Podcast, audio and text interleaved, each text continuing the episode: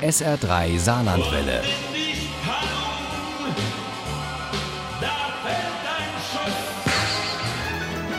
Der Krimi-Tipp. Urlaubszeit, lassen Sie uns doch noch mal reisen.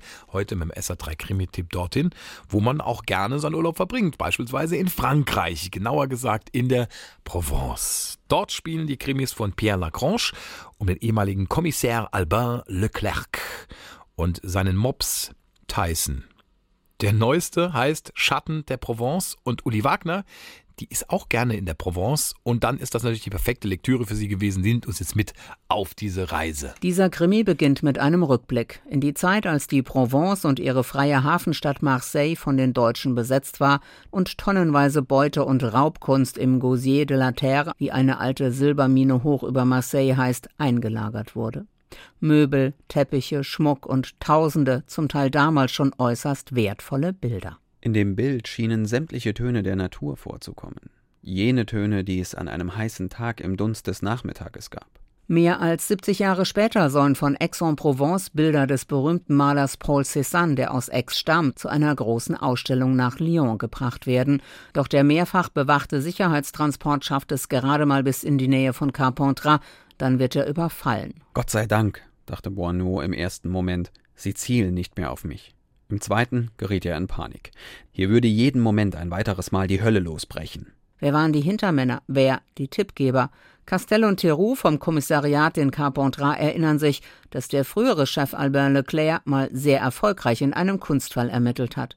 Beide beraten sich mit dem Rentner, aber der gibt vor, inzwischen voll Privatier zu sein und sich nur noch um seine Enkelin und seinen Mops Tyson zu kümmern aber er gibt ihnen entscheidende Tipps. Und als Castell und Theroux das Lager der Diebesbande Hops nehmen, da geht ein Aufschrei durchs Land. Denn unter all dem Diebesgut befinden sich auch ein Van Gogh und ein Cézanne, die seit Jahrzehnten als verschollen galten. Die beiden heimsen das Lob dafür ein und vergessen ganz Albin auf den neuesten Stand zu bringen. Der schmollt und beginnt auf eigene Faust zu ermitteln, natürlich zusammen mit Tyson, seinem Mops.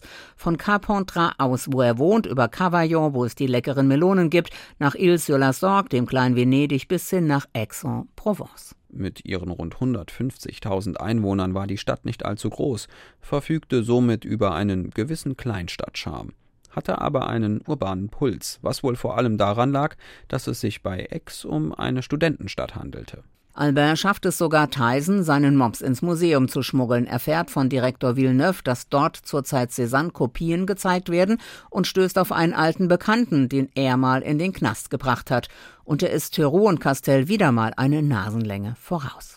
Die Ermittler aus Carpentras müssen sich allerdings auch gegen Europol und Interpol zur Wehr setzen. Die wollen ihnen nämlich diesen lukrativen Fall abluchsen. Um die Raubkunst wollen sich die Großen kümmern. Die Kleinen sollen einen scheinbar simplen Diebstahl beim Unternehmer und Kunstmäzen Tournay aufklären.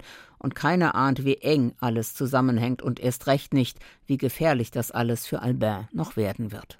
Tournay, das Problem ist, dass die Spur auf gar keinen Fall zu mir führen darf.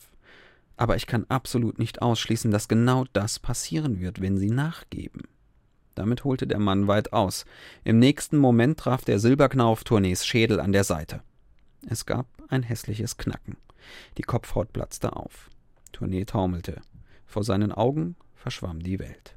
Der traut sich was, dieser Pierre Lagrange. Da sucht er sich ein Thema aus, über das man im Süden Frankreichs mit seinen vielen Le Pen-Anhängern nicht so gerne redet und macht daraus einen äußerst brisanten Kriminalfall. Und zur Aufklärung schickt er seine Ermittler an Orte, die in keinem Provence-Reiseführer fehlen dürfen. Geschickt gemacht.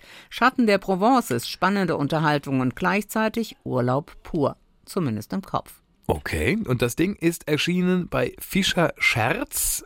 Das Taschenbuch hat 432 Seiten, kostet 14,99 Euro. Das E-Book gibt es für 12,99 Euro. Wenn Sie gut aufgepasst haben, dann können Sie Schatten der Provence von Pierre Lagrange nachher auch noch gewinnen in unserem SR3 Krimi-Quiz in der nächsten Stunde. Viel Glück! Ohne Krimi geht die Mimi nie ins Bett. Für Mimi und andere Krimi-Fans. SR3 Saarlandwelle. Hören, was ein Land fühlt.